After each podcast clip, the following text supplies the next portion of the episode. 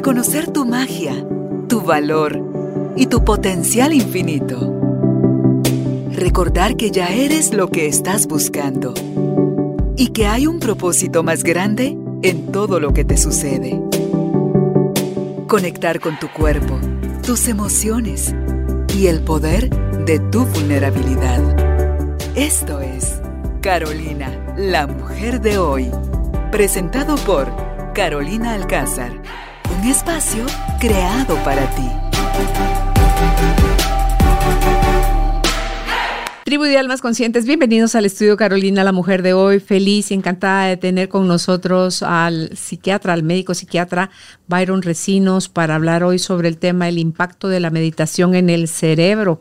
Tú has oído hablar de meditación, los tipos de meditación que hay, cómo lo hacen, cómo lo logran. Una amiga que decía tres horas y un calambre, pero no, no es eso. Es algo que nos invita a estar eh, en quietud y en contacto con nuestra esencia para poder eh, observar todas aquellas cosas que pueden estar haciendo algún ruido o necesitando alguna modificación en nosotros. Pero de todo eso va a hablarnos el experto con lujo de detalle.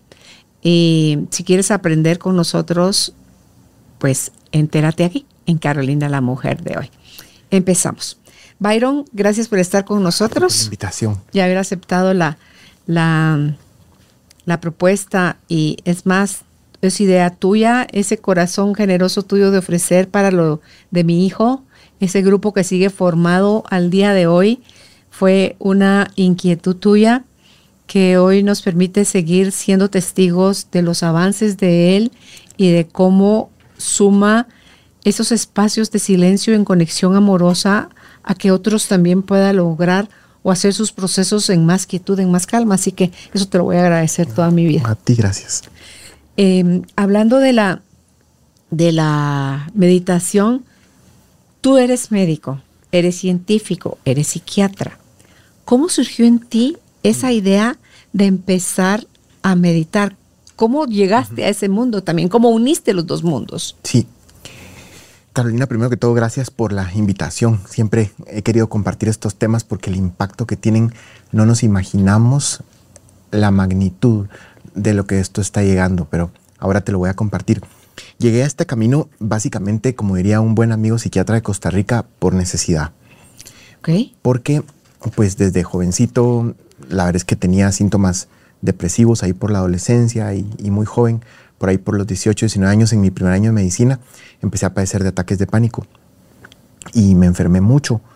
Em, tanto así que no pude seguir estudiando medicina durante un año. Yo pensé que ya no iba a poder me medicaron y, bueno, eh, cuando yo estuve, para mientras estudié psicología, yo pensé que iba a ser psicólogo, ya que no podía seguir estudiando medicina por la cantidad de fármacos que tomaba y esto.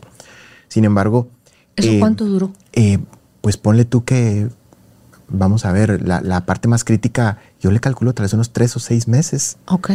Luego pues empecé a mejorar. Yo para ese entonces estaba estudiando psicología y al sentirme mejor decidí regresar a, a medicina.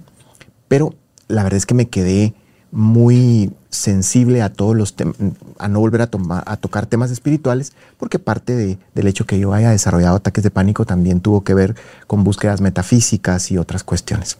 Entonces, como yo dije, no, no, no, yo no vuelvo a meterme en nada de espiritualidad, pero pues tú sabes que eso no funciona, ¿verdad? Es decir, la llamita siempre está ahí y en cuarto año de medicina encuentro un libro en la biblioteca de mi hermana. Mi hermana siempre tenía libros maravillosos. Un libro que le regaló, por cierto, Ana María de Jurado, la licenciada. Eh, lindísimo. El libro decía La vida tal como es, enseñanza sobre Zen. Pero fíjate que en la contraportada decía, érase una vez un hombre que perdió sus llaves, las estaba buscando, se acerca a otro y le dice, buen hombre, te ayudo a buscarlas. Y él le dice, claro, ayúdame, ¿dónde las perdiste? Allá. Y dice, entonces, ¿por qué las estás buscando aquí? Ah, bueno, pues que aquí hay más luz, le dice. Bueno, entonces a mí me, me, me, interesó, lo empiezo a leer y me encuentro, Carolina, una espiritualidad sin Dios. Y eso me dio cierta tranquilidad, porque yo me había quedado muy asustado de todo lo metafísico. Y el Zen está profundamente interesado en saber por qué sufrimos, no si existe o no un Dios, o cómo opera esa dinámica. Entonces esa fue una entrada interesante de regreso al campo de la espiritualidad. Igual que el budismo, que es lo que Buda llegó a darse cuenta, que la gente sufría que tenía un motivo que lo hacía, que podía eso cambiar y eso se podía De hecho, cuando a Siddhartha Gautama, si tú te acuerdas, Carolina, le preguntaban, ¿existe o no Dios? Eh, ¿Quién creó el universo? Él o cambiaba de pregunta o no la respondía, porque decía que los seres humanos nos parecemos a este hombre que fue herido por una flecha eh, y que alguien viene y le quiere quitar la flecha y él dice, no, no, no, espérate, espérate, antes de que me la saques, ¿quién me la lanzó? ¿De qué casta es el hombre que me la lanzó? ¿Por qué me la lanzaron? Entonces el budismo está muy interesado en saber por qué la flecha hiere y cómo sacarla. Entonces a mí eso me dio mucha paz. Entonces, al mismo tiempo que yo iba estudiando medicina, eh, me enamoré del Zen. Eh, la potencia, Carolina, que tiene el Zen para digamos, desarticular la forma en la cual nuestro cerebro genera sufrimiento. Me enamoré, después me encontré con la obra de Carlos Castaneda, las enseñanzas de Don Juan, eh, sus paralelismos con el budismo zen. Y entonces, pues cada vez empecé a meditar más, pero al mismo tiempo que meditaba, fíjate, termino la carrera de medicina, empiezo psiquiatría, y cuando empiezo psiquiatría me encuentro con este libro maravilloso que hoy estaba viendo de reojo tus libros tenés puras joyas aquí. Eh, bueno, me encuentro con ese libro maravilloso de emociones destructivas. Fíjate que emociones destructivas fue una recapitulación, la recopilación de uno de los diálogos del Mind and Life Institute que hace científicos con místicos. Entonces, bueno, ahí me encuentro al Dalai Lama eh, platicando con Richard Davidson y Matthew Ricard sobre los cambios del cerebro y me enamoré de ese campo, que en aquel entonces, fíjate, 2004, lo, digamos, lo bautizaban como neurociencia contemplativa. Entonces, desde ahí que yo empiezo a ser psiquiatra, cada vez que me encontraba información, yo la iba eh, juntando para ver y qué tenía que ver la, meditación con el cerebro y por supuesto ahí empecé yo a meditar, más o menos hace 20 años. Pero realmente, Carolina, mi interés más profundo en la meditación y la neurociencia llegó hace algunos años estando en India, porque tuve una experiencia bien particular. Fíjate que yo estaba, fui a un peregrinaje de los sitios sagrados del budismo. El punto es que se celebraba, eh, digamos, como el paso al parinirvana de uno de los cabezas de linaje, de uno de los linajes en el budismo. Entonces habían, había una alta concentración de maestros espirituales de, ese linaje, muy alta. Entonces nosotros íbamos en nuestro busito y cuando nos decían, ah, que hay tal y tal maestro, parábamos el busito y bajábamos. En un sobrecito metíamos unas cuantas rupias que equivalen a centavos para nosotros. Les dábamos una cata, hacíamos una colita el maestro nos bendecía poniéndonos la cata en el cuello y nosotros le entregábamos el sobrecito. Es una cuestión muy cultural. ritual. Ritual, exactamente como tú decís. El punto es que, fíjate que con uno de estos maestros, yo hago mi colita y cuando llego frente a él, yo no sé por qué, Carolina, te lo prometo, yo no soy fácil de llorar ni nada, pero solo lo veo y empiezo a llorar. Y siento como... ¿Te liberó de algo? Cuando él me ve, fíjate que solo hace esto. Mira, lo que tú hiciste ahorita, hizo así como quien miraba, qué sé yo, un viejo amigo, lo que fuera, no sé, yo, yo me imagino cosas, pero lo que es importante en esta historia es que yo eh, empiezo a llorar. Cuando regreso al bus, me dicen algunos compañeros del, del peregrinaje, me dicen, Byron, ¿tú sabes quién es él?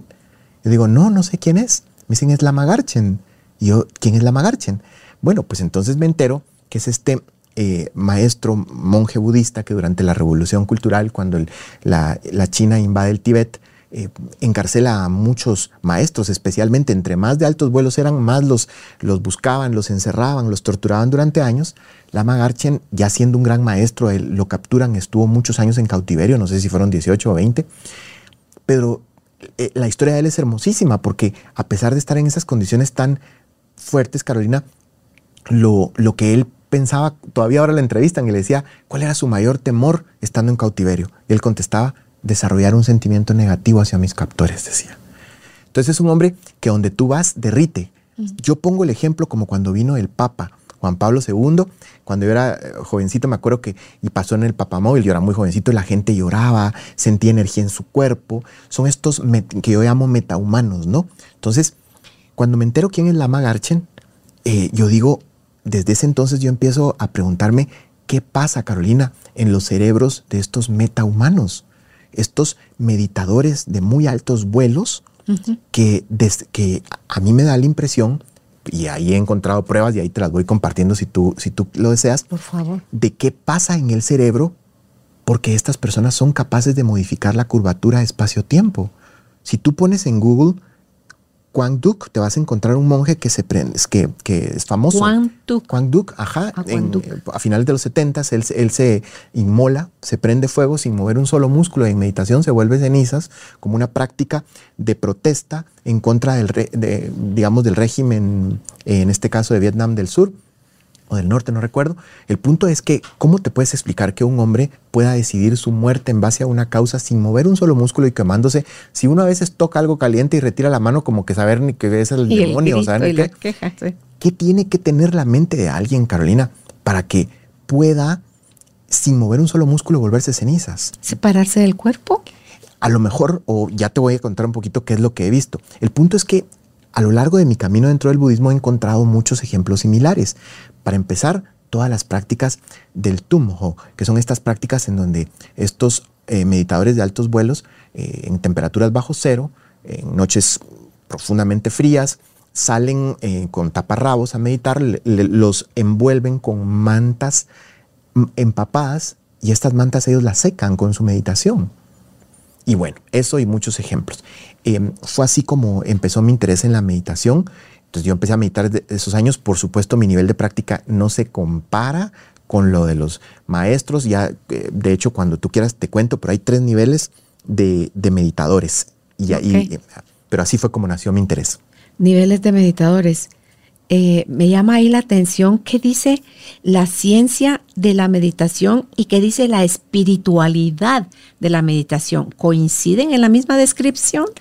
Pues es bien bonito, específicamente el punto al cual estamos llegando. Eh, antes de que em, empezáramos la grabación, tú me preguntabas sobre la actividad en la cual estuve en Madrid y es súper lindo. De hecho, yo ya te puse en contacto con esas personas porque me interesa que conozcas a Elena Pérez Moreira eh, Elena está, eh, es una psicóloga que, hizo su, básicamente su trabajo de doctorado porque ella está tratando de validar el concepto de la inteligencia energética. ¿Ella es neurocientífica o...? Es psicóloga, fíjate. Es psicóloga, ok. Es psicóloga.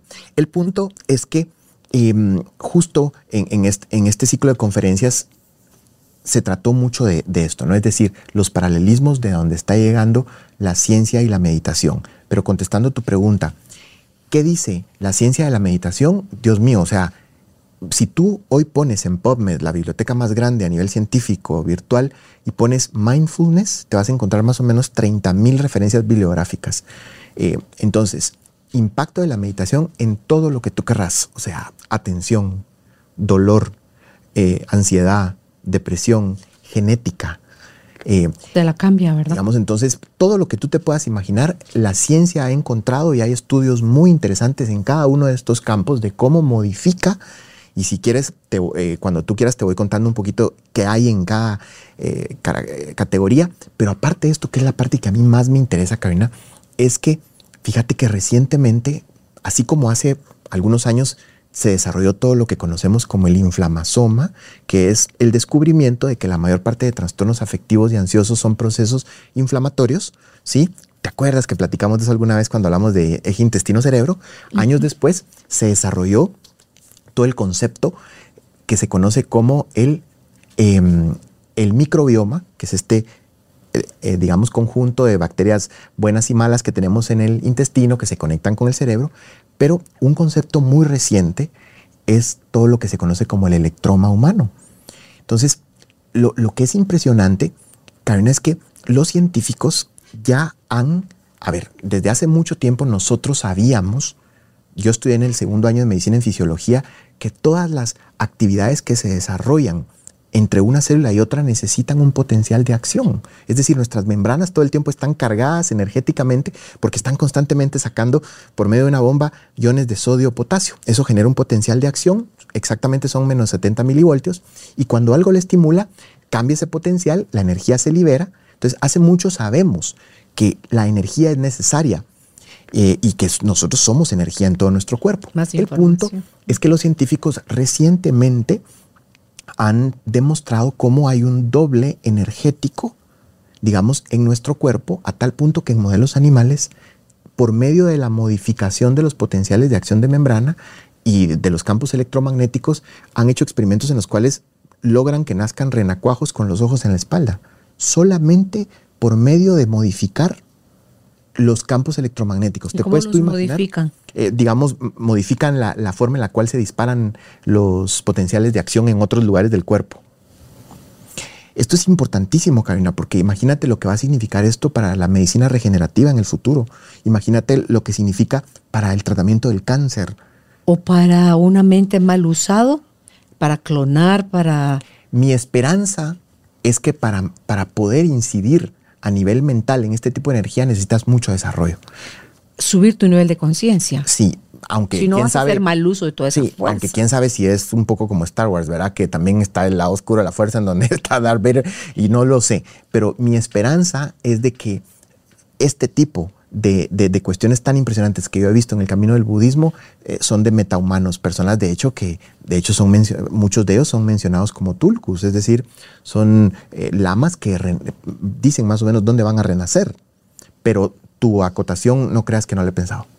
Sí, entonces... Ah, perdón, pero no terminé la idea. Lo que trato de decirte es de que quizá la parte que más me impresionó es que me da la impresión que las prácticas contemplativas, Carolina, tienen la potencialidad de modificar, campo- de modificar campos electromagnéticos.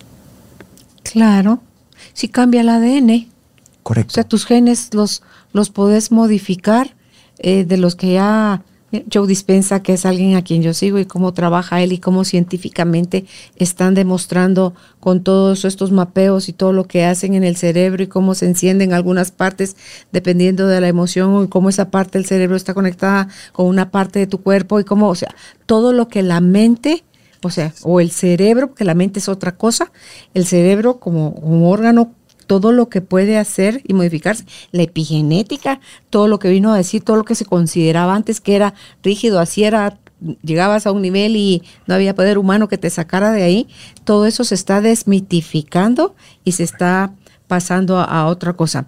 Es Ahora, antes de que me hables de los niveles de meditación que me dijiste y de las categorías, me gustaría que nos dijeras qué implica meditar. Claro. Lo puede hacer cualquiera, eh, todas son opciones eh, útiles, hay unas mejores que otras, ¿cuál es la mejor manera de hacerlo? Es súper buena pregunta. Porque fíjate, Carolina, que una de las cosas que yo encuentro de resistencia en la gente es que me dice, no, Byron, es que fíjate que yo traté de meditar y no pude. Esto tiene que ver con un- una confusión en los conceptos. Porque fíjate, pues, cualquier ejercicio que regrese tu atención a un punto es por definición contemplativo. Y cualquier ejercicio contemplativo tiene los beneficios de la meditación. Te doy un ejemplo. Ahorita estaba viendo en tu joya de biblioteca el libro de Flow. El- lo que hace un ejercicio contemplativo es que deja de desperdiciar el bien más preciado que tenemos, que es la atención. Nuestra atención, la gente no se da cuenta, Carolina. Me da la impresión que la atención es oro puro Es tu poder, ¿no?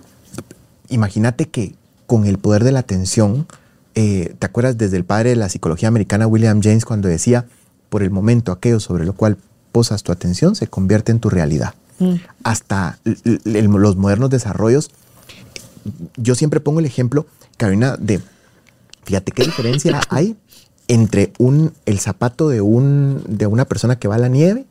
Si tú te das cuenta, las plataformas son grandes para no hundirse distinto a una cuñita en donde con una fuerza moderada tú puedes abrir una un trozo de madera. ¿Por qué? Porque la fuerza está concentrada. Entonces me da la impresión que la gente que logra entrenar la atención a tal punto puede hacer muchísimas cosas. Ese es el punto en que no les es problema en penetrar la curvatura espacio-tiempo. Ahora, contestando a tu pregunta, hay muchas formas de meditar. La gente cree que solo vale sentarse, ponerse la espalda recta, que pues sí, es lo ideal, pero no, hay meditaciones en movimiento, hay meditaciones mientras uno come, hay, digamos, o a mí me interesan mucho estos estados de flow, por ejemplo, que desarrollan los atletas de alto rendimiento. O por ejemplo, tú misma en tu trabajo, cuando tú estás inmersa en esto, en una entrevista o en algo, llega un momento en el cual tu atención se hace tan fina y sofisticada que yo estoy seguro que tú sos capaz de leer un poquito qué te va a decir el entrevistado. Sí, me pasaba mucho. En la radio todo eso el tiempo me lees la mente, me no sé cuánto. Si te iba justo eso te iba a hablar. O sea, sí, sí se me daba. Entonces hay muchos tipos de meditación. El secreto es intentar que la atención regrese constantemente al objeto de atención. ¿Por qué es difícil? Porque no fuimos eh, diseñados para esto, Carolina. El 95% del tiempo que nuestra mente tomó en evolucionar en la sabana africana, tu mente tenía que estar muy activa tratando de pensar, fíjate pues, uno, ¿qué, pensó en el pas qué pasó en el pasado? Y dos, ¿qué va a pasar en el futuro? Porque eso se traduce en una palabra y se llama supervivencia. Entonces, lastimosamente, se hiperactivó una red. No, no, lastimosamente, es parte de la evolución, pero... Pero ya no estamos en esas épocas. Correcto. Ni de la caverna, ni y de seguimos teniendo, por eso se dice que aun cuando estamos, fíjate, pues, aun cuando estamos en descanso, nuestra mente no lo está. ¿Por qué? Porque existe algo maravilloso de los descubrimientos en los últimos años de las neurociencias que se llama red neuronal por defecto. Nosotros tenemos tres redes, Carolina. Cuando nos concentramos en algo, se activa la red ejecutiva central, que básicamente son regiones frontales del cerebro que nos ayudan a poner atención voluntariamente en algo. Cuando yo pierdo la atención o algo me distrae, ¿sí? Es porque la red de saliencia o relevancia o de asignación o relevancia, que son otras estructuras del cerebro, te, te mueve de ahí, ¿sí? Y dirige tu atención hacia otro lado. Pero tenemos una tercera red que es súper interesante. Los científicos la descubrieron cuando estaban estudiando un paradigma en sujetos de investigación y les decían, gracias, descansen. Y siempre que descansaban, fíjate que se activaban las mismas áreas en el cerebro. Ínsula, eh, eh, cíngulo, posterior, ciertas regiones de la corteza frontal. Entonces se dieron cuenta que cada vez que nosotros nos vamos a pajarear, se activan estas estructuras. Es la red pues, neuronal por la defecto. red neuronal por defecto, que, por, que yo al principio decía, ay Dios mío, hay que ver cómo uno apaga la red neuronal por defecto. ¿Por qué? Porque en los depresivos está incrementada y tiene mucho que ver con el estar siempre eh, pensando y pensando, pero no, no hay que apagarla, hay que aprender a usarla. Porque fíjate, pues también gracias a la red neuronal por defecto nosotros podemos planear estrategias, nosotros podemos buscar soluciones. Sí, entonces el, el problema es que la hiperactivación de la red neuronal por defecto está asociada al yo. De hecho, en neurociencias también se le llama la red del yo. Cuando alguien te da un like en una red social, se activan las áreas cerebrales de la red neuronal por defecto. El punto es que la hiperactivación de esa red está ahí muy relacionada con el sufrimiento. La meditación, los psicodélicos, la oración, la, disminuyen, desploman esa red. Entonces lo que pasa es que al, al botar todo ese ruido, mi teoría, bueno, no es mía, yo solo eh, he ido juntando pedazos, pero la teoría que se me hace más plausible, Carolina, es que cuando uno se calla, uno se conecta a esa red primordial. ¿Sabes cómo es esto? Los maestros Zen son muy eh, específicos en decir que cuando tú tenés una herida, tú no te pones a pensar así como, ay, por favor, que vaya la fibrina ahí, que los glóbulos blancos se unan. Ni siquiera sabe uno que si no estudiaste medicina, que todo eso, está sucediendo. Lo único que tú tienes que hacer es quitar los obstáculos. Y se antoja pensar que existe un principio organizador, esperanzador, que une eso. Los maestros en el, budismo zen dicen que es lo mismo con el desarrollo espiritual, que no, que no hay algo que tú tengas que hacer, sino lo que tienes que hacer es quitar los obstáculos. Entonces, la, teoría que yo he visto, Karen, es que me da la impresión que nosotros estamos abiertos a un montón de, si tú quieres verlas como ondas electromagnéticas de esa fuente primordial, pero nosotros lastimosamente desperdiciamos muchos de esos recursos. ¿Por qué? Porque me da la la impresión que la, obtención de esa energía nosotros la manejamos a través de nuestra atención. La atención es un tubo pequeño, lastimosamente, cuando se sale de nuestro cerebro, la distribuimos indiscriminadamente. Entonces, se abre el spam y pues ni modo, mucha de esa energía se disipa. Y eso se sucede por la sobrevivencia. Sin duda alguna. Porque tenés que estar como ojo al Cristo de que por dónde te puede venir el mamut el, para matarte. Pues. Sí. Entonces, cualquier ejercicio contemplativo, otra vez la meditación, que sea comer con conciencia, eh, ver, sentir mis pasos mientras camino, sentarte y tratar de eh, ver cómo la respiración entra y sale de tu, de tu cuerpo. Cualquier ejercicio contemplativo supone el hecho de que tú acallas un poco la red neuronal por defecto entonces, ¿qué pasa? Esta atención que tú recibes como campos electromagnéticos ya no se disipa y se empieza a acumular. Esas acumulaciones, a ver, eso lo dicen los maestros, ¿verdad? Cuando, eh, digamos, cuando llegan a ser de tal magnitud, se disparan en saltos que ellos les llaman satori. Es que dice que en la mente se, o en el cerebro se hacen como surcos. O sea, digamos, de tanto pensar, pensar, afirmar, afirmar, afirmar creer, eh, se van haciendo como esas conexiones que ya se te dan como en automático. Ya ni siquiera te estás dando cuenta que eres tú con tu pensamiento detractor o negativo quien está generando todo ese malestar de cosas que ni están sucediendo, porque ni siquiera estás en el presente, estás, como tú decías hace un rato, o en el pasado o en el futuro, generando toda esa distorsión. Y esos fenómenos son inconscientes. ¿Mande? Y esos fenómenos son inconscientes. Por eso es el gran regalo de la meditación, ¿sabes, Karina? De empezar como a hacer conscientes esos procesos. Tú dijiste meditación, contemplación y psicodélicos. Eh, lo que yo te dije es que tanto la meditación, la contemplación o los psicodélicos como la ayahuasca, la psilocibina, todas ¿Se esas puede cuestiones lograr eso? desploman la red neuronal por defecto. Ok. Por eso es de que los psicodélicos, digamos, a mucha gente, a algunas personas les ayudan, ¿verdad? Porque pues les, les conectan biológica. Hay, un, hay una TED Talk- Pero ¿qué tan recomendable es eso? Tú como psiquiatra, eh, no todo el mundo puede usar no, eso. Carolina, no. Los psicodélicos me da la impresión que pueden ser de utilidad para las personas, digamos que pues ya han hecho como algún eh, camino, ya sea en la psicología, en la religión, que, tienen como alguna base y que sepan qué es lo que quieren ir a buscar un poquito, porque la verdad es de que sí es un trip, como dice la gente. O sea, sí te vas a bajar ciertos velos y vas a tener, eh, digamos, como conexiones con otras cosas.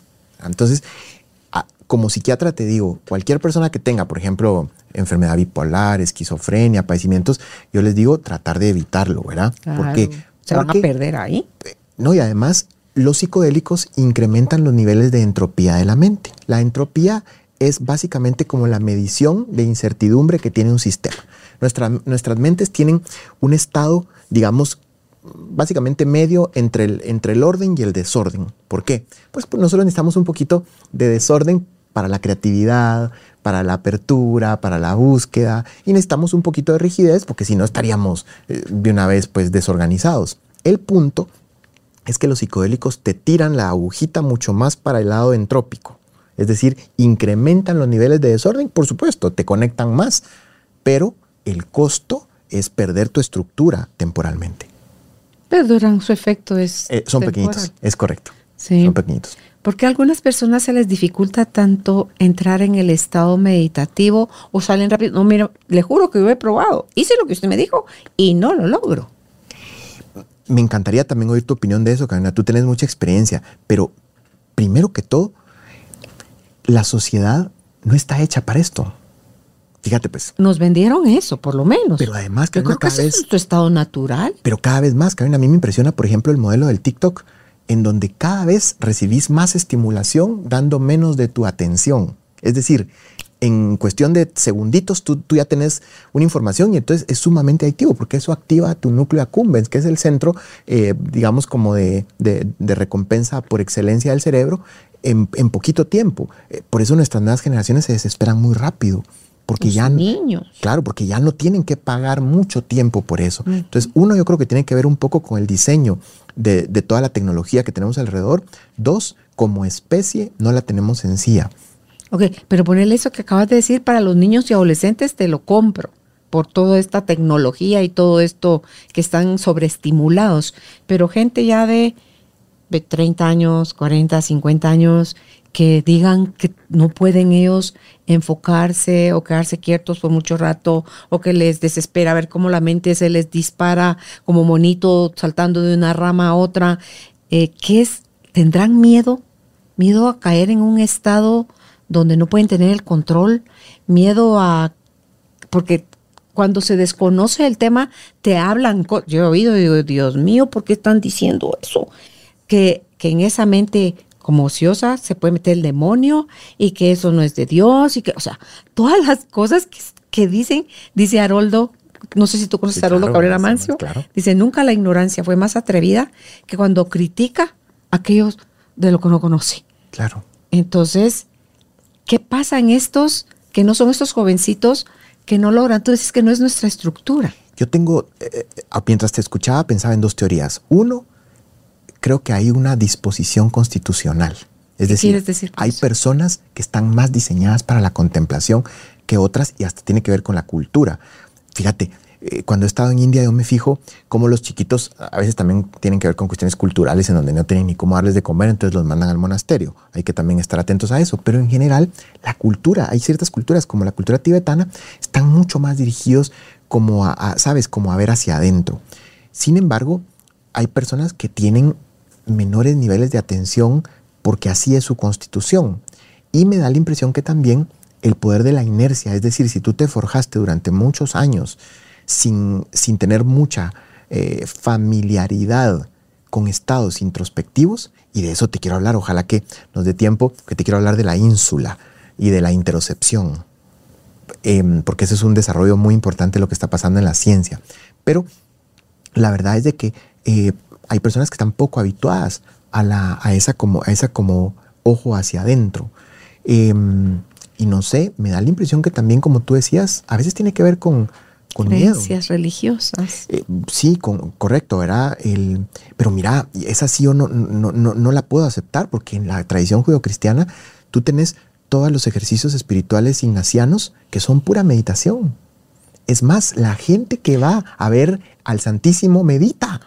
Porque mira, pues cuando va al Santísimo me lo describen es muchos que de mis entran pacientes. en contemplación, Por creo yo. supuesto, me lo describen y me dicen, fíjese doctor que yo no pienso y estoy ahí y, y me conecto. Viendo al Santísimo, están Correcto. contemplando. Es correcto. Ya no están viendo. ¿Y sabes cuál otra? Tú decías viendo. ah, Ahí lo que hacen es ver hacia adentro, Sí. no ver hacia Además afuera. tienen una conexión con lo más grande. Y otra cosa, rezar el rosario. Lo que pasa es que se ha perdido la forma. Pero rezar el rosario, cuando tú repetís un mantra, llámale eh, Padre Nuestro, Ave María, lo que tú quieras, cuando tú lo repetís, lo que obligas es a que tu mente baje un poquito la vibración a ondas alfa. Entonces estás como más concentrada, además estás repitiendo palabras, tú lo sabes, Kevin, así como los mantras están diseñados por mentes de altos vuelos en lenguas básicas como el sánscrito tienen una vibración mayor. Entonces, ni modo, el Padre Nuestro, una paciente que es muy sensible, me decía cómo ella percibe cosas, pero me decía que de las cosas más poderosas que, que a ella le ayuda para a- alejar sueños feos y cosas es el, el Padre Nuestro, o cuando ella siente presencias o estas cosas, el, el Padre Nuestro, porque son palabras, son oraciones con una potencia enorme. Es cuando dice el Padre Nuestro en arameo, que ahí está en el, en el idioma original, aunque uno no entienda ni sepa si fue fiel la traducción al idioma que uno habla, Eso. lo que se siente cuando estás escuchando el Padre Nuestro en arameo ¿ves? es algo espectacular. Porque en esa lengua madre fue hecho. Sí. Entonces la conexión energética espiritual ahí está, digamos, con menos traducciones, como cuando tú traduces un libro, en la tercera lengua ya va perdiendo parte del significado porque hay cosas que no se pueden traducir. Entonces el rosario es una forma también de meditar. Lo que pasa es que, ojo, habrá como cualquier cosa, ¿verdad? Porque yo pues conocí más de alguna señora que mientras rezaba el rosario pensaba qué cosa mala le iba a hacer a la vecina. Eso no se vale, ¿verdad? O sea, el, el para que sirva tiene que, ¿sabes? Como... Entrar en comunión. Correcto. Ok. Eh, nos hablas entonces de los niveles de meditación, de las categorías, para que después pasemos a lo que quieres hablar sobre la ínsula y la interocepción. Así, e- es lo de los niveles, ¿no? Sí, sí. ¿Sabes por qué te lo quería compartir? Es que es interesantísimo. Karina, ¿qué te parece? Porque yo dije, eh, porque entonces he ido descubriendo que hay como tres niveles. El primer nivel son, eh, ahí sí me incluyo, somos los meditadores iniciales. No importa que yo lleve 20 años meditando, porque lo que logro meditar son 30 minutitos al día. Es cierto que a veces hago retiros en donde puedo meditar más horas al día, pero no atravieso el umbral de las 7000 horas. Las personas, por estudios neurocientíficos, digamos, y de imágenes, que atraviesan el umbral de, las, de los 7500 horas o 10000 horas, se comparan con un pianista experto. Un pianista experto, Carolina, es alguien que ha practicado movimientos complejos con sus dedos, que em, ya ha logrado que las áreas somatomotoras y sensitivas contralaterales del cerebro que reflejan los dedos. Dicho de otra cambiaron. forma, la conexión que hay entre los dedos Ay, de sí, tus perdón. manos y, la- Perdón. y tu cerebro. Eso, las conexiones entre el área que representan los dedos, ellos están más conectadas y eh, más grandes. Igual que en los taxistas de Londres. Pero es a base de repetición. práctica. Entonces, igual, con la meditación, el que atraviesa el, umbral de los, del, digamos, de, de las 10.000 horas ya está en el segundo nivel. Pero te hablo rápidamente del primer nivel. El primer nivel, todas estas personas, es más, los, los que, las personas que nos escuchan en los que, o nos ven en casa, Karina, con solo dos a seis semanas de mindfulness hay impacto significativo en atención. Dos, percepción del dolor, porque recuérdate que la percepción del dolor, o sea, nuestra mente le pone mucho de su, de su sal y pimienta. Mucho de lo O sea, que está tú percibes, exagerado. de- eh, está, está influe- influenciado por tus recuerdos, tus expectativas y tus proyecciones. Entonces, Por eso es de que, la, ¿sabes cómo nació mucho de los programas de, de, mindfulness? Eh, ya traducido a lo que se, de, se conoce como Revap o eh, mindfulness para los ejercicios de relajación con John Kabat-Zinn en Boston. John Kabat-Zinn empezó a darse cuenta de los beneficios que tenía la meditación en personas que dos, tres semanitas. Entonces les empezó a decir a los médicos en Boston, mándenme los pacientes que ustedes de verdad que ven que no mejoran con nada, mándenmelos. Yo no los ofrezco curarlos, pero por lo menos les voy a mejorar la calidad de vida. Y eso fue lo que pasó. Y entonces se disparó toda esta eh, tradición que hay en mindfulness, que son las personas que pueden entonces generar cambios en su atención, percepción del dolor, ansiedad, por supuesto depresión. Em, por supuesto hay, estudios muy interesantes en, genética. Entonces ese es el primer nivel en donde eso estamos. Es lo que llaman curación. Al final que haya todas esas modificaciones y pueda la persona recuperar más su salud o ese estado en el que no sentía todo ese tipo de cosas, la ansiedad, la depresión, el dolor exacerbado y disperso mentalmente. a lo mejor, Karina, yo lo, que pasa es que creo que el, concepto de, curación a veces es, es como muy duro. Eh, porque, porque hay cosas que lastimosamente todavía nosotros no podemos curar, pero podemos mejorar. ¿verdad? Por ejemplo, eh, ¿qué te digo? La hipertensión, la diabetes, eh, otros padecimientos que tal vez no se pueden curar, pero pueden mejorar muchísimo. Entonces, volviendo a lo que te decía, el primer nivel es ese. El segundo nivel, ya atravesando las 10.000 horas, son personas que ya pueden hacer cosas muy particulares con su cerebro, ya tienen modificaciones en tres áreas en particular que a mí me, me parecen interesantes, que, que me, a mí me han impresionado. Número uno, la ínsula. La ínsula, te prometo dejar una diapositiva de, la imagen. Nosotros tenemos, fíjate, pues el lóbulo frontal que se dedica a las funciones ejecutivas, distinguir lo bueno de lo malo, estructurar el tiempo, regular las emociones. El lóbulo occipital, que es visión. Parietal, ubicación espacial, temporal, memoria de emociones. Pero si a mí me levantan un poquito el parietal y me bajan el temporal, ahí está un lóbulo escondido que es el lóbulo de la ínsula.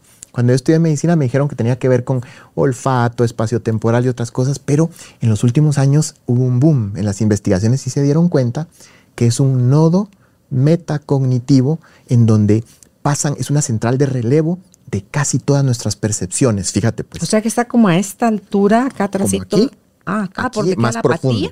Por ahí más profundo, un poquitito, para como ahí, la apatía al centro. Para el centro, digamos, donde se juntan tus dos lóbulos mucho más afuera, mucho más. Ah, solo levantas. Ah, solo está de un lado. Eh, están de los dos lados. Están, tenemos una ínsula derecha y una izquierda.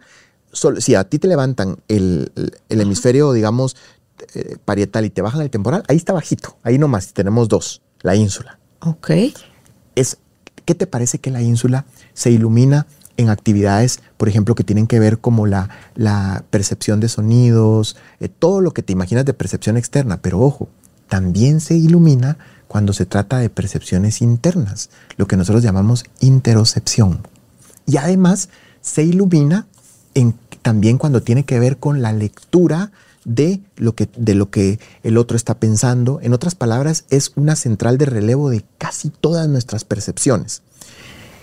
Adelantito de la ínsula está una corteza de transición, que es la corteza del cíngulo. Es muy importante porque Fíjate qué interesante, Carolina. Solo en la corteza del cíngulo y solo en la ínsula, que son dos de las tres áreas que más se iluminan con la meditación, ¿qué te parece que son las únicas áreas en donde están las neuronas de von Economo?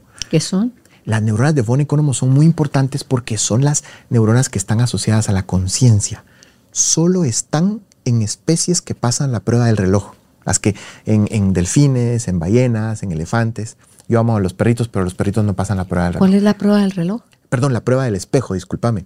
La ah, prueba del espejo. las células, las neuronas. La prueba del espejo es que ponen un animalito frente a un espejo y se reconoce a sí mismo. Digamos, hay, hay pequeñas formas de ver que se está viendo y que. Yo lo he intentado con la Bailey, que la pongo en el espejo. Los perritos no suelen pasar. Y no, no. Sí, pero la pasan los delfines, las ballenas, los elefantes. Y es muy importante porque entonces quiere decir que tenemos ciertas neuronas muy sofisticadas que están vinculadas con la conciencia de sí mismos. Los caballos yo creo que los, han de pasar porque ellos están ayudando a la gente a sanar. A lo mejor, no lo sé. El punto es de que las neuronas de von Economo solo están en la ínsula, en la corteza del cíngulo y también en algunas regiones de la corteza prefrontal, que son precisamente áreas que se iluminan en los meditadores experimentados. Eh, por supuesto también en los meditadores iniciales, pero no con la misma potencia. Y hay una tercera área, que hay una que se ha descubierto en, en estos meditadores de segundo nivel, los de 10.000 horas para arriba, que es un área súper interesante y te quiero contar. Todos, Carolina, tenemos un adelgazamiento natural de la corteza frontal, de la corteza en general. ¿Con el tiempo? Con el tiempo, es parte de la... Si a ti, digamos, si a ti te hacen hoy una tomografía y te miden el grosor de hace 20 años, hay un adelgazamiento normal. Por supuesto, ese adelgazamiento es mucho más serio cuando alguien tiene Alzheimer o un tipo de. Se lo vi a mi hermana que murió. Se mira más agüita ahí, ¿no? ¿Qué te parece que los meditadores experimentados de 10.000 horas para arriba no solo no la adelgazan, la engrosan? O sea, la corteza frontal está, de, de, un meditador experimentado de 40 años luce como una de 20 años. Pero ahí viene algo súper interesante. ¿Qué te parece, Carolina? Que se descubrió en los últimos años algo que se conoce como la hipótesis de la puerta de acceso. La región frontal que engrosan los meditadores corresponde al área 10 de Brodmann. El área 10 de Brodmann es una forma, una nomenclatura de ciertas áreas del cerebro, pero esta en particular es muy importante porque esa área en el cerebro se encarga como una puerta de acceso o como las aquellas cuestiones de los trenes de antes. ¿Te acuerdas que había un maquinista que podía con palancas mover las, las bases para ver si el tren iba para acá o para acá? Esta región se dedica a eso en el cerebro. Fíjate, pues se dedica a ver si nuestra atención se va a ir al run run la lavadora, dice una de mis pacientes, es decir, la mente que está rumiando todo el tiempo, ¿sí? O si se va a la interocepción y a la conciencia. Esa área los meditadores lo que pasa entonces es que son, son atletas de alto rendimiento de la administración de la atención. Entonces, obviamente, ellos ya no disipan toda la energía que los demás comunes, los mortales, estamos... en el pasado y en el futuro. Exactamente. Y entonces... ¿La puerta de qué dijiste que se llama? Es la hipótesis de la puerta de acceso. Ahí te prometo dejarte otra diapositiva muy linda donde aparece el paper. Ahí yo me emociono todo esto que digo, ¿cómo la ciencia está hablando de estas cosas? Puedes imaginarte. Bueno, entonces, qué, ¿qué te parece Karina, y eso es lo que a mí me ha venido a volar los fusibles en los últimos años, porque ¿qué te parece que la ínsula está aquí, el cíngulo está aquí el área de Broadman está aquí, pero eso está alineado, atrásito está eh, la, la, la pineal, todo eso está alineado en lo que las antiguas culturas describen como el tercer ojo. A mí no me parece una casualidad. A ver, como científico yo no puedo decir más ahí, pero me parece muy interesante que estas culturas que nos dicen esto y los meditadores que modifican esas áreas, te estoy hablando de pura ciencia, imágenes cerebrales, eh, a mí me da la impresión que esta gente, estos metahumanos, desarrollan un mecanismo a través del cual ellos utilizan su cerebro en una forma en la cual para nosotros solo es una promesa. Ese es, ese es el segundo nivel, pero hay un tercer nivel. Wow los iluminados, ¿no? ¿Qué te parece que dentro de la tradición budista, pues bueno, me imagino que también otras tradiciones hay, pero esa es la que yo he estudiado hace años, está por ejemplo un caso de Mingyu Rinpoche. Mingyu Rinpoche es un niño que fue reconocido como un, un lama de otra vida, digamos un maestro de otra vida, son tulkus.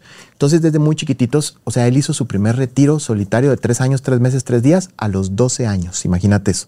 Entonces, esta gente acumula grandes cantidades de meditación para decirte que a los 30, ellos, tienen, ellos llegan a las 27 mil horas de práctica meditativa. Hace algunos años, algunos de ellos, hay poquitos, pero además hay poquitos que acepten irse a medir a Madison, Wisconsin, a los super, eh, digamos, resonadores funcionales, pero alguien de ellos aceptó y otra persona también es con las resonancias magnéticas que lo hacen. Correcto, eh, miden con resonancia magnética funcional. Eh, el punto es que es interesantísimo porque nosotros tenemos cierto tipo de de, en base a la, frecuencia y el tipo de onda, nosotros tenemos ondas electroencefalográficas, por ejemplo, como las que te hablaba hace un ratito, las ondas alfa, que tienen cierto nivel de, frecuencia y vibración cuando estamos más relajados. Tenemos las ondas delta, que es cuando estamos dormiditos. Tenemos las ondas, por ejemplo, gamma, que es cuando estamos despertando. Las teta. También las teta. Pero ¿qué te parece que los meditadores de, que ya se disparan de 15.000 horas para arriba desarrollan, generan ondas gamma o hipergamma? Para la ciencia eran bastante desconocidas. Estas ondas, no, tú, yo, Judith, eh, nosotros las producimos, pero las producimos por segunditos. ¿Cuándo? Cuando tenemos un aha moment, cuando entendemos algo. Cuando, por ejemplo, nos dan cuatro palabras eh, y nos dicen con estas cuatro palabras construye una quinta y uno está ahí tratando y al fin cuando se le viene la palabra, ¡pum! genera una onda gamma un momentito. Los y, sin embargo, lo hacemos 10 segunditos, 15. Los meditadores experimentados de este tercer nivel, a voluntad, pueden eh, expandirlas un minuto o más. Y se han dado cuenta, eso es lo más lindo que... Y no se funde el cerebro, pues, eh, pues es otra energía muchísimo más alta y más rápida. Acuérdame que te cuente algo de eso, en más dimensiones. Pero antes de eso, ¿Qué te parece entonces que estos meditadores de, altos vuelos, digamos, en, estas, eh, que generan estas ondas, ya, ya podemos hablar del cambio entre un estado versus un rasgo? Es decir, ¿cuál es la diferencia? El estado es un estado al cual yo puedo, Byron cuando medita su media hora diaria, puede lo más alcanzar un estado, y sí, pero yo pues, me voy al día y alguien me enoja y ya se me sale el, primitivo, ¿verdad? entonces, es un estado. Pero alguien que ha practicado durante muchísimo tiempo, eso ya se convierte en un, rasgo. Deja de meditar, pero el cerebro sigue funcionando en esa vibración. Ah, ok. Entonces estos grandes meditadores, ya eso se convierte en un rasgo. Es decir, aunque ya no estén meditando, en los escáneres cerebrales cuando les decían descanse, seguían generando las mismas ondas. Wow. Ok. Algunos consejos prácticos que puedas darnos para empezar a meditar, porque llegar a todo eso que nos explicaste de la manera científica, cómo lo han ido trabajado, descubierto y conectado, para que podamos, quienes no lo practican, empezar a practicar. Claro, está muy, digamos, ahora están por todos lados, Karna. O sea, si tú prendes tu televisión y pones Netflix, te vas a ver que ahí hay una cosa que se llama Guía de la Meditación Headspace. Es un programa en donde te, te, dice, primero te explica un poco sobre la meditación y luego te, da técnicas, te ayuda, te, te hace meditaciones dirigidas. Si en tu teléfono tú buscas, hay cualquier cantidad de apps que tú puedes bajar, algunas de ellas hasta gratuitas, que te van diciendo meditaciones guiadas. Si tú pones en YouTube, mindfulness, Dios mío, cualquier cantidad. Pero si alguien no quiere utilizar nada de eso, cualquier ejercicio que suponga tratar de que su atención durante un ratito se dirija hacia el mismo sitio, ahí está yendo al gimnasio de la corteza prefrontal. Ahí está haciendo meditación. Si al, eh, es más, algunas personas lo pueden explorar en su trabajo cuando, eh, cuando alcanzan estos estados de hiperconcentración sin darse cuenta. Cuando nosotros estamos haciendo algo que nos gusta mucho. Tú y yo hace un buen rato estamos hiperconcentrados. concentrados. Eh, de hecho, te puedo decir que esta entrevista ha fluido mucho más que otras que hemos tenido por el nivel de tal vez interés que tenemos los dos en el tema, que se yo, pero el tiempo se ha ido muy rápido, ¿no?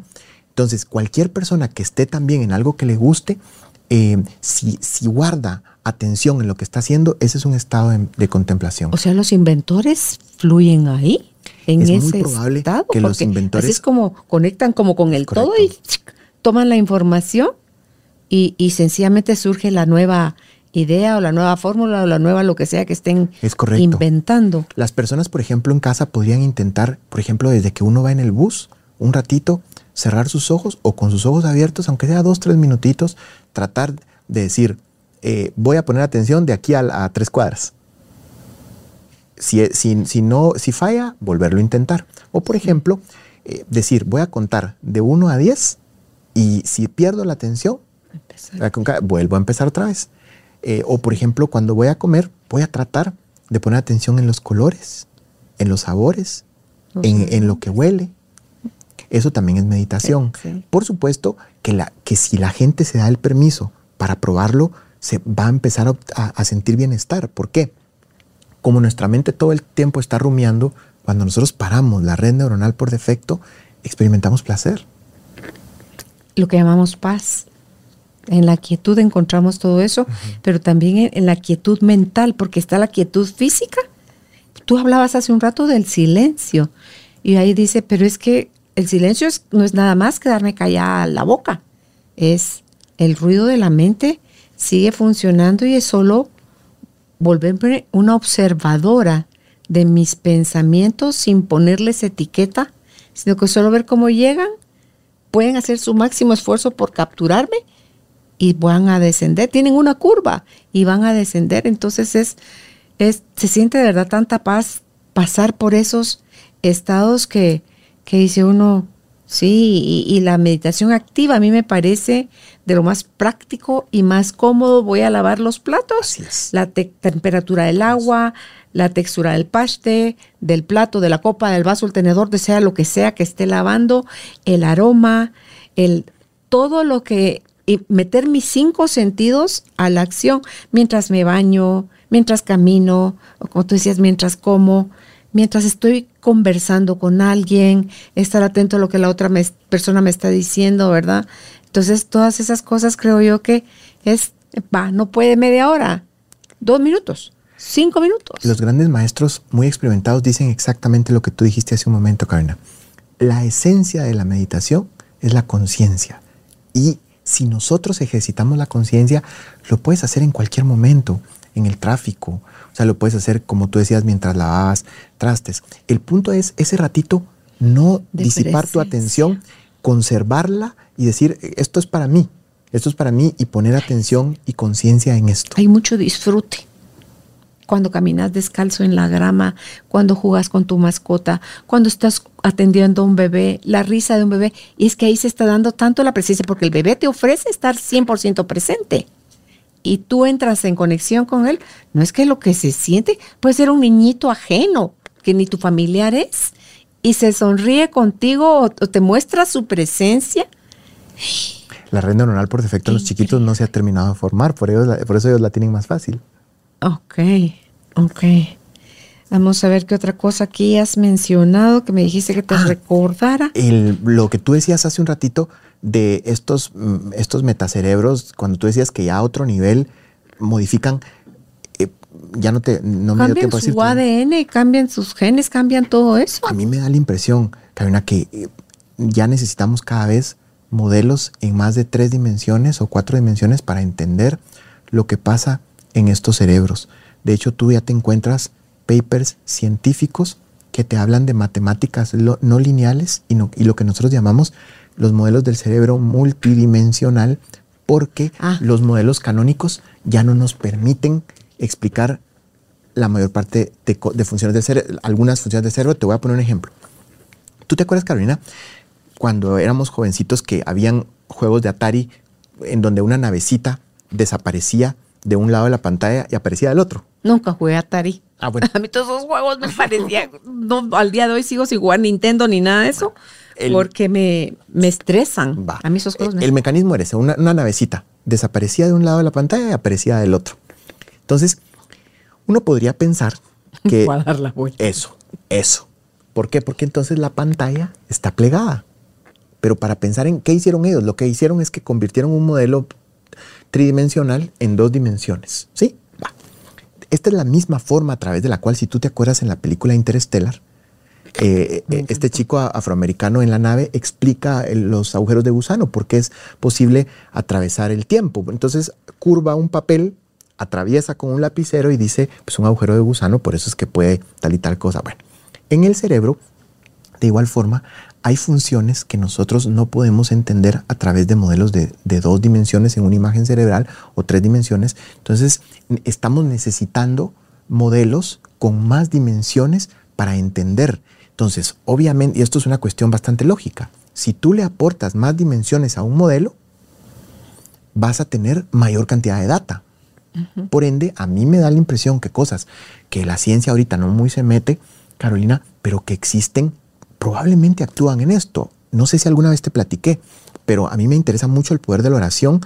Eh, ¿Y cómo te explicas tú que las personas que son oradores experimentados o los grupos de personas que, que, practican oración al mismo tiempo logran generar una influencia en los campos electromagnéticos a tal punto que esto científicamente se puede mostrar con estos generadores de números aleatorios que tienen en muchas universidades a lo largo del mundo. Te explico qué es un, número, un generador de número aleatorio. Un generador de números aleatorios son como un token del banco, de los de antes, que te, tiran básicamente. Estos generadores lo que hacen es que te tiran 1001110100111, no hay un patrón. El punto es que cuando hay un campo de influencia, estos generadores de, números aleatorios se modifican. La primera vez que se dieron cuenta de esto fue para el juicio de O.J. Simpson porque fue la primera vez que habían muchas, fue el primer juicio televisado. Entonces, habían muchas mentes concentradas en lo mismo. y los científicos empezaron a ver que en varias universidades alrededor del mundo los generadores empezaron a, a generar coherencia. 0, 0, 0, 0, 1, 1, 1, 1, 1, 1. Bien tú dirías. Eh, pues, ¿Pero por qué? Porque unos consideraban que era culpable y otros que era inocente, porque él lo declararon inocente siendo hecho que varios, que, que un grupo grande de personas esté pensando en lo mismo, generó un impacto.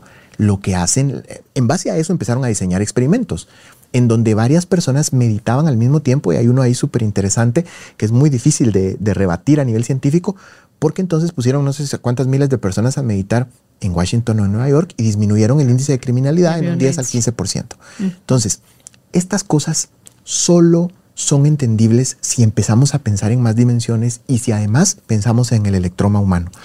Es que no estamos separados, por eso es que yo, lo que yo hago en conexión con el amor dentro de mí, creyendo que se está yendo hacia afuera, sino que es solo una expansión de mí en otra mí. Tú sos una parte mí. Ambos somos una parte de Dios. Entonces, ¿verdad? El, recordar eso es donde dice, ah, pues sí, todo es posible que pueda suceder aquí a cualquier cantidad de distancia, tiempo, donde tú dices el tiempo y espacio desaparecen. Pero dijiste repetidas ocasiones hace un rato el no poder entender. Estamos tan complicados con entender todo. Yo creo que más habría que tirarle a experimentar, porque hay cosas que lógica o racionalmente no se ha desarrollado tanto tal vez nuestro cerebro como para entender, pero nuestro verdadero ser sí lo sabe, sí lo conoce. Entonces, conéctate con eso. Por eso cuando yo hago la, la meditación de Joe Dispensa sobrenatural, donde el, el punto ahí es conéctate con el todo o sea, desaparece tú y se parte del todo. Entonces entras a esos espacios infinitos, donde no le pongo ni color, ni formas, ni tamaños, o sea, no hay nada, solo hay todo sucediendo al mismo tiempo. Y tú decís, y ahí estoy yo, y eso soy yo, y eso es lo que se experimenta. Entonces, yo, déjese usted de querer comprender las cosas y váyase un poquito más adentro a vivir y arriesguese. Yo creo que es arriesgar, arriesgarnos a romper todas esas estructuras en las que fuimos criados, ante todo en esta parte del mundo.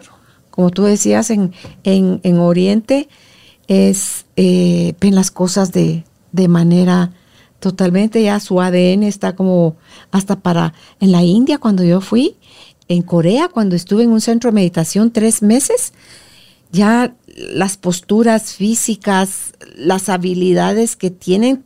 A mí me sorprendía ver a una anciana de 90 años que se acuclillaba a hacer cosas en cuclillas y con la habilidad de un niño de un añito, dos años, se levantaba. Nada de que me voy a poner de rodillas y voy a ver de qué me jalo para ver si me puedo sostener en mis propios pies. Entonces, tienen como toda la estructura, pero nosotros también podemos desarrollar eso a base de la práctica. Totalmente. ¿Verdad?